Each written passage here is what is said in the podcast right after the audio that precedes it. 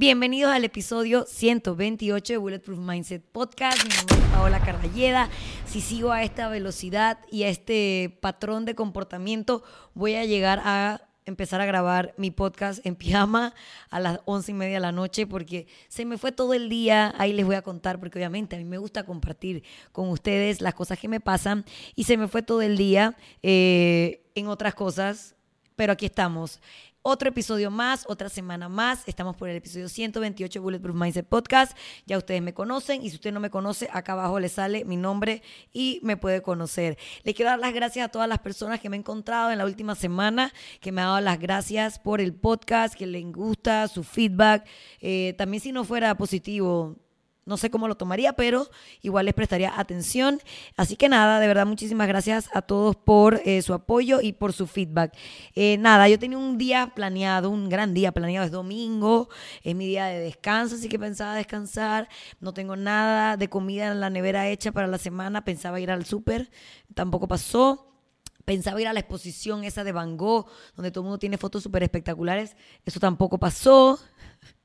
Lo único que pasó es que se me ocurrió pintar el rack del box para que se viera más bonito, porque uno era de un color, otro era de otro, porque ustedes saben, armamos el box así como en el corre-corre y decidí que lo quería pintar todo uniforme como debía ser, como me permitía disfrutar mi vista, el rack, y no, como que no potencia, potencialicé o no, no imaginé lo que implicaría pintar el rack con un compresor y cuando llegué al gimnasio esa vaina era un verguero porque habían lijado el box, eh, habían lijado el rack, todo el óxido estaba por todos lados, por los discos, por las remadoras, por el piso, por la escalera, por las paredes, por las mancuernas, por todos lados y así no se podía abrir mañana lunes.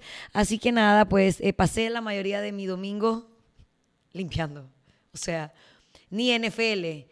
O sea, quería ver a Green Bay y los Buccaneers, no vi nada. Eh, la vaina es que me perdí la NFL, pero todavía estoy a tiempo para ver House of Dragon. Tengo fe que lo lograré. Y bueno, la semana pasada, como ya saben, casi casi que lloro en el, en el podcast, pero no lloré, pero todo el resto del tiempo lloré. Y yo estaba como que, yo no sé, man, mega sensible y sentimental. Digo, yo sé que soy una persona como en contacto con sus sentimientos y yo no tengo nunca pena decir que yo lloro en las películas, que yo lloro en las Olimpiadas, viendo a la gente ganar, que yo lloro viendo a la gente llorar. Yo lloro, pero estaba fuera de control. Yo no sé si era porque estaba cumpliendo 38 años, que ya suena Focop, porque 38 está bien cerca de 40, no sabía si era eso, no sabía si porque estaba sola, que realmente no estaba sola, pero no sabía si era eso, no sabía si eh, que ahora cada vez que quiero ver el celular ando como achurrando los ojos, o sea que me estoy poniendo ciega, no sé si era Mercurio retrógrado, porque digo, no solamente yo estaba sensible, o sea, tenemos a Federer y a Nadal también, ellos estaban en mi equipo de la semana pasada. La vaina es que en medio de mi celebración de cumpleaños y mi lloradera, alguien que yo quiero mucho me se refirió a mí como una persona altamente sensible o paz. Son sus siglas, persona altamente sensible. Y en el momento que me lo dio me sentí como el meme ese del, del perrito ñañeco y el perrito fuerte que ama, ¿sabes? Así me sentí, pues. Entonces, eh, o, la gente que anda como todo el tiempo ofendida en Instagram. La cosa es que como que yo dije, man, qué verga eso de persona altamente sensible. Ojo, me sentí como el meme de Amá, pero también me sentí como que mm, puede ser cierto. Entonces em, me puse a buscar qué era esa vaina. Y bueno, existe una definición. Persona altamente sensible, es más allá que el meme, es una definición que salió como en la época de los 90. La acuñó una psicóloga clínica que se llama Elaine Aron. Em, y básicamente es una sea, es un rasgo de tu personalidad, no es un trastorno, gracias a Dios, ya yo qué verga. Finalmente hemos encontrado la razón de mi locura, pero no. Básicamente se, se refiere a las personas que tienen un sistema nervioso más fino. ¿Ok? Sensible o permeable que la media, o sea que existe un mayor desarrollo de la capacidad de percibir, recibir, sentir, analizar, integrar y responder ante los estímulos externos e internos que se nos presentan. O sea, básicamente el meme de amá no me sentía reconfortada. Pero sí es importante saber que es como una estructura de la personalidad. Eh, existe un test para que definas. No lo he hecho todavía. Eh, no me dio tiempo. También era algo que quería hacer hoy domingo que no pude. Eh, existe un test Y básicamente tiene como varios pilares, se los voy a explicar para ver si algunos de ustedes también, así como yo, que lloran por cualquier vaina, eh, quieren ya tener una explicación científica para cuando las personas le digan, oye, eres como bien emotiva y tú le dices, no, soy paz, una persona altamente sensible. Entre los pilares que tienen está em, como, los tengo en inglés, porque digo, la man era gringa, entonces las definiciones están en inglés. Death, deaths, death, death. Profundidad de procesamiento, que es una tendencia consciente perdón, a procesar la información con mayor profundidad. Esa persona que siempre está cuestionando todo, eh, que siempre quiere ir más allá que quiere entender más de dónde y por qué pasa lo que pasa. Eh, también tienen emotional reactivity, es decir, que eh, vive de manera intensa cualquier emoción, brava, eh, feliz, nervioso, todo está como superlativo, exponenciado y va ligado a altos niveles de empatía. Por eso es que uno llora cuando ve al man que gana en las Olimpiadas, ese tipo de cosas.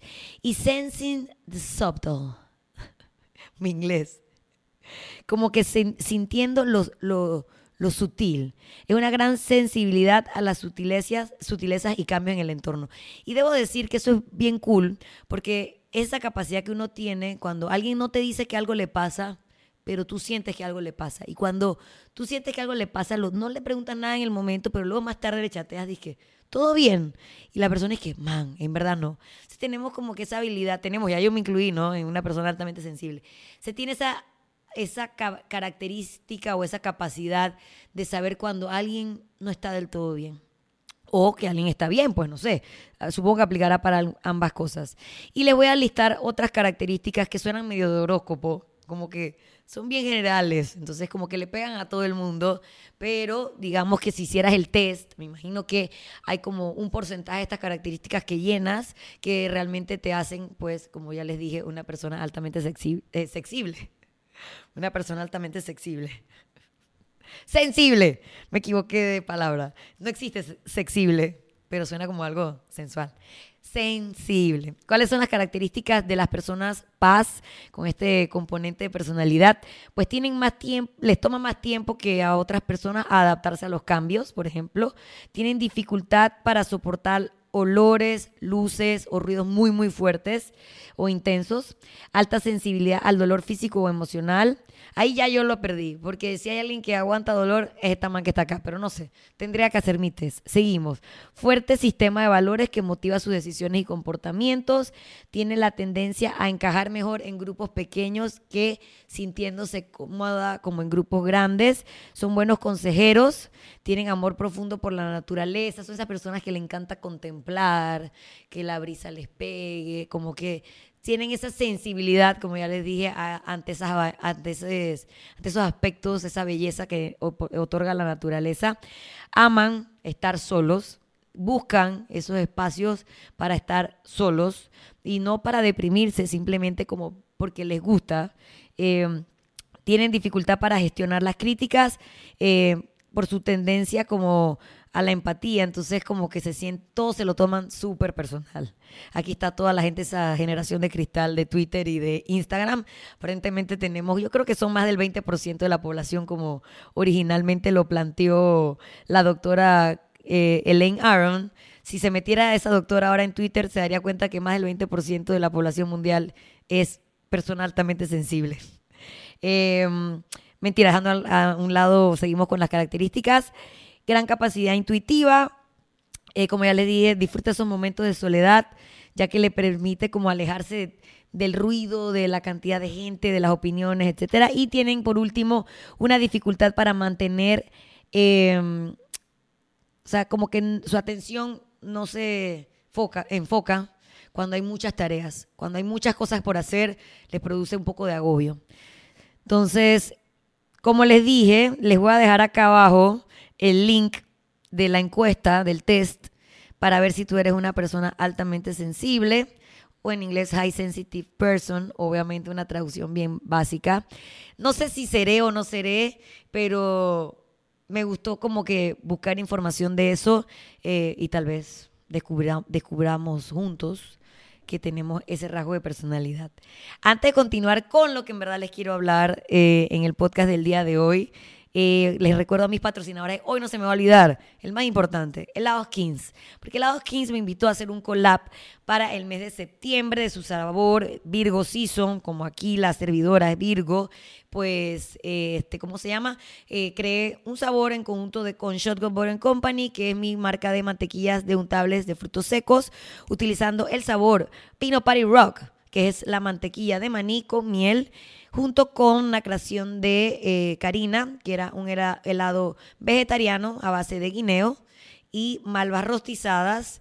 Eh, es vegetariano porque aunque el helado no contiene lactosa ni ningún derivado animal, la miel, usted sabe, las abejitas, pues hay gente que como que no tripea la miel porque como que estás obligando ahí, robándole el trabajo a las pobres abejas. Pero bueno, a mí me gusta la miel, yo me la tomo.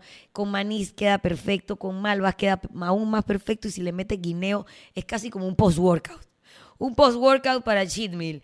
El helado se llama Virgo Season y va a estar disponible ya casi que no queda nada, solo esta semana para que vayan a helados Kings a probarlo o cualquiera de sus otros sabores porque tienen un montón de sabores unos sin ningún tipo de leche, ni, ni vegetal ni animal, que son como los sherbets o los sorbets, y obviamente tienen helados tradicionales súper cremosos para aquellos que no les importa que el helado les dé peo o que no les da peo, pues, porque no tienen ningún problema con la lactosa. Recuerden visitarlos, están ubicados en Marbella, tienen delivery, puedes comértelo allí, lo puedes pedir eh, y los puedes encontrar en Instagram como Kings Ice Creams. Así que ahí lo buscan, ahí van a ver mis fotos súper angelicales, tipo Virgen de Virgo Season. Y por segundo patrocinador tenemos al Hotel Milán, fiel a la causa, semana a semana, un hotel ubicado en el corazón de El Cangrejo con una atención personalizada. Es un hotel pequeño, familiar, con una buena cafetería y una ubicación bastante céntrica, cerca del metro, de algunas tiendas, cerca de barrio, calle 50, vía España y todas las cosas que están en el centro de la ciudad. Así que visiten al Hotel Milán o vayan a comerse un rico sancocho o un pan con ajo. Y nada, la segunda parte. La segunda parte viene de que eh, el día de ayer fue la competencia Fit Pro, una competencia que ha venido ya desde enero. Han hecho como varias ediciones, unas en el interior, otras acá en la ciudad, varias categorías, desde rookie, intermedio, RX y máster femenino masculino. Eh, para como determinar quién era la persona más fit de Panamá. Si me preguntan a mí, yo no creo que con los votos que pusieron puedan determinar quién es la persona más fit de Panamá, pero bueno, yo no organicé la competencia y cuando uno no tiene nada bueno que decir, es mejor no decir nada. Pero mm, obviamente al asistir a una competencia siempre queda como uno como ciertas enseñanzas. Eh, yo había del parte del box se habían inscrito dos chicas que fueron ganadoras de su categoría rookie en la edición de enero. Eh, y en categoría RX, representándonos eh, a nuestros amigos, eh, Joshua y Melquiades. Después de los eventos, nadie quedó en el podio. Obviamente eso hace que, que la competencia, por muy buena que haya estado o no, te deja como ciertas sensaciones. Yo salí súper amargada de, de allí y no por temas de que los jueces fueron injustos para nada, me parece que, el tema de los jueces estuvo bastante bien, hubo algunas discrepancias, pero no fueron dentro de las categorías donde estaban compitiendo mis alumnas, así que realmente no le paré como que mucha bola, eh, pero es el tema de no ganar. Y eh, bueno, antes que de continuar, tengo que felicitar a los que sí ganaron, porque bueno, todo todos han, todos han estado durante mucho tiempo haciendo un esfuerzo para entrenar y que uno no gane no significa que no le puedes dar el mérito, mérito y el crédito a las personas que efectivamente tenían los skills, tenían la mente en el lugar correcto, estaban concentrados y todas esas cosas que se necesitan para ganar. Así que los felicito, de verdad. Ah, o sea, eh, ver gente compitiendo, te das cuenta como que man, estoy en tuco y sientes como admiración por lo bien que lo hacen los demás, así que no quiero que se malinterprete, realmente admiro a algunas de las personas que están eh, que estuvieron en ese podio y admiro también a algunos de los que no quedaron en el podio. Así que siempre es divertido asistir a una competencia. Lo que he querido decir después de toda esta vuelta es que felicidades a todos los que ganaron a pesar de que yo estaba amargada porque mi gente no ganó. Realmente eh, los felicito y se, merecían estar en el podio donde estaban. Eh, Obviamente, como ya les dije, yo salí bitter porque uno siempre quiere ganar o tú asocias el triunfo con, el, con que eso está bien.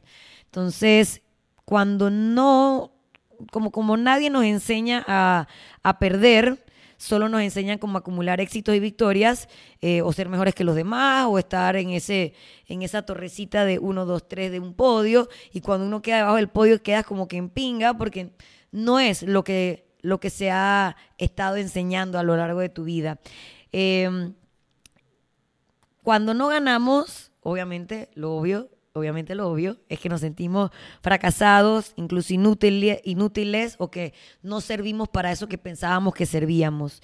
Eh, y al final, como que vivimos en una sociedad, eh, eso no va a cambiar, donde perder nos da como vergüenza. Tú nunca dices que, oye, ¿cómo te fue? Que, ay, perdí.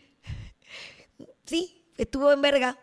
No quedé en podio, pero súper bien. Nunca, nunca, nunca, nunca nadie cuenta eso así. Hay muy pocas personas que tienen controlado el tema de perder y como ya les dije, es porque nos enseñan a asociar el éxito con que eso es lo bueno y el fracaso con que eso es lo malo.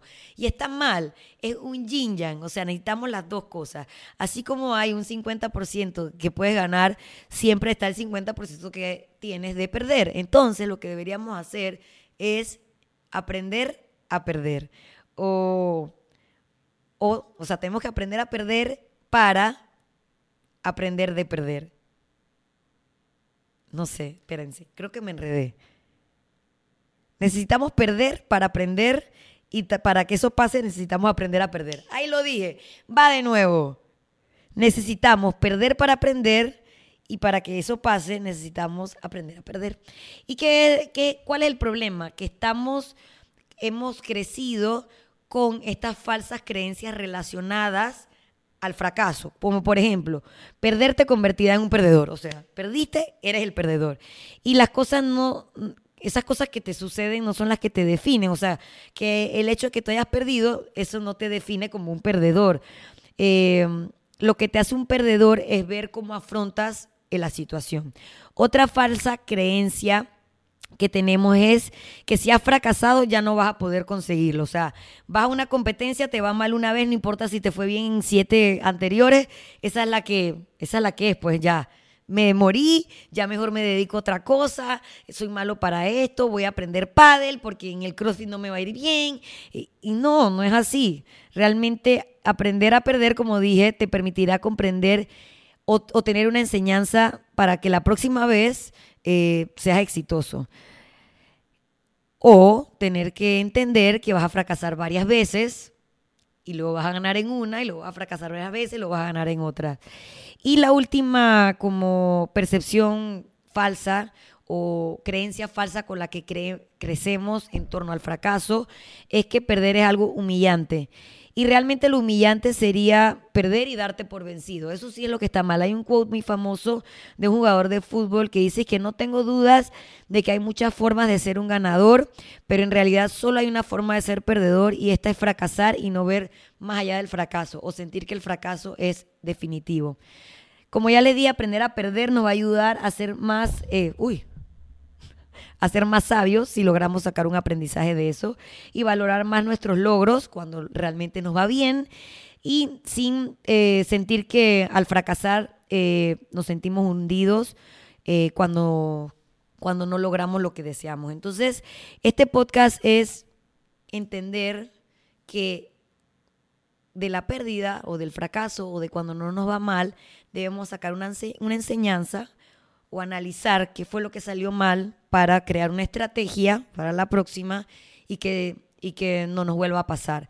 Pero también necesitamos aprender que son las falsas creencias sobre el fracaso, como que es, fracasar es convertirte en un perdedor, que es algo humillante o que es algo definitivo, que ya si te va mal una vez no te va a volver a ir bien. Esas tres creencias creo que son las principales por las cuales eh, vemos tomamos tan mal cuando no nos va bien. Eh, recuerden que la eh, perder o no ganar no nos define, es simplemente algo que pasó en un momento.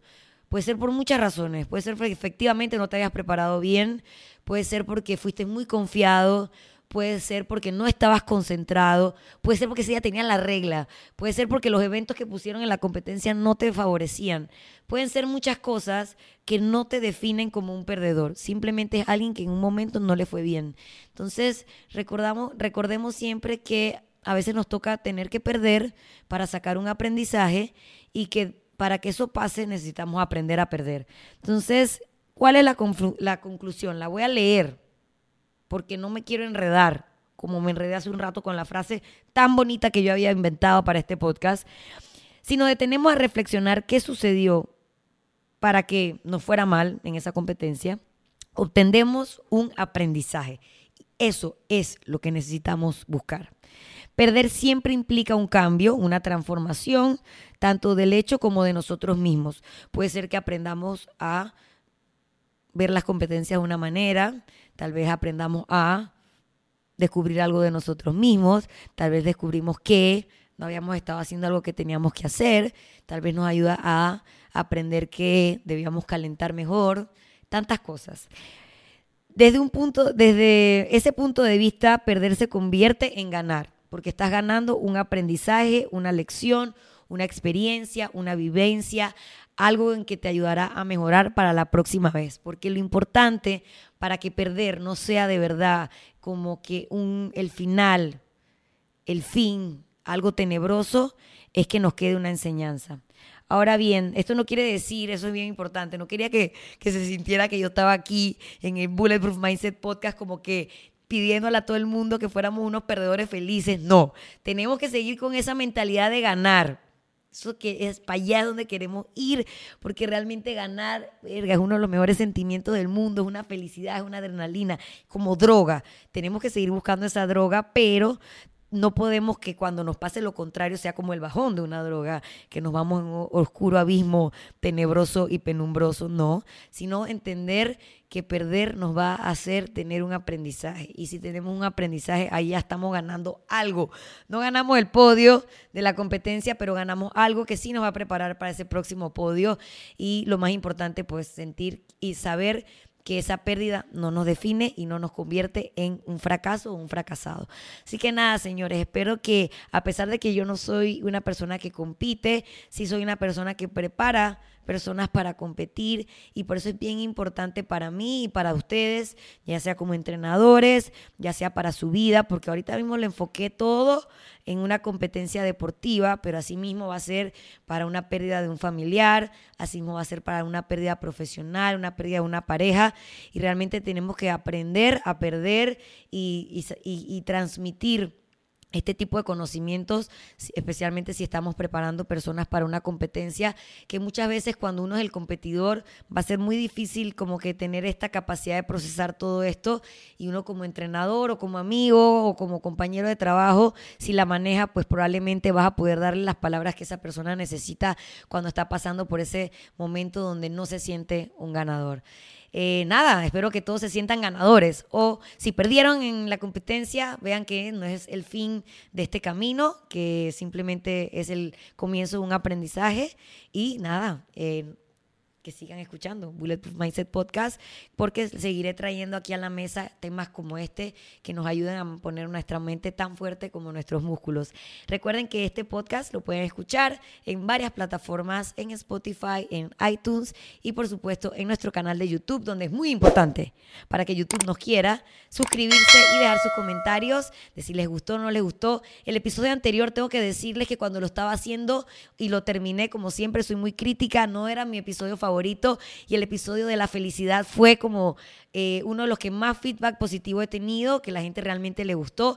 Así que la única manera de yo poder saber si esto pasa con los episodios es que ustedes lo dejen en los comentarios o que cuando lo comparten en sus redes sociales dejen como que su aprendizaje y sus impresiones de cada capítulo. Ya vamos por el 128. Espero verlos o, que me escuchen la próxima semana con otro episodio más de Bulletproof Mindset Podcast. Y ya saben, hay que perder para aprender. Chao chicos, muchas gracias por escucharme y espero que este podcast con la cámara nueva haya salido 10 de 10. Hasta luego.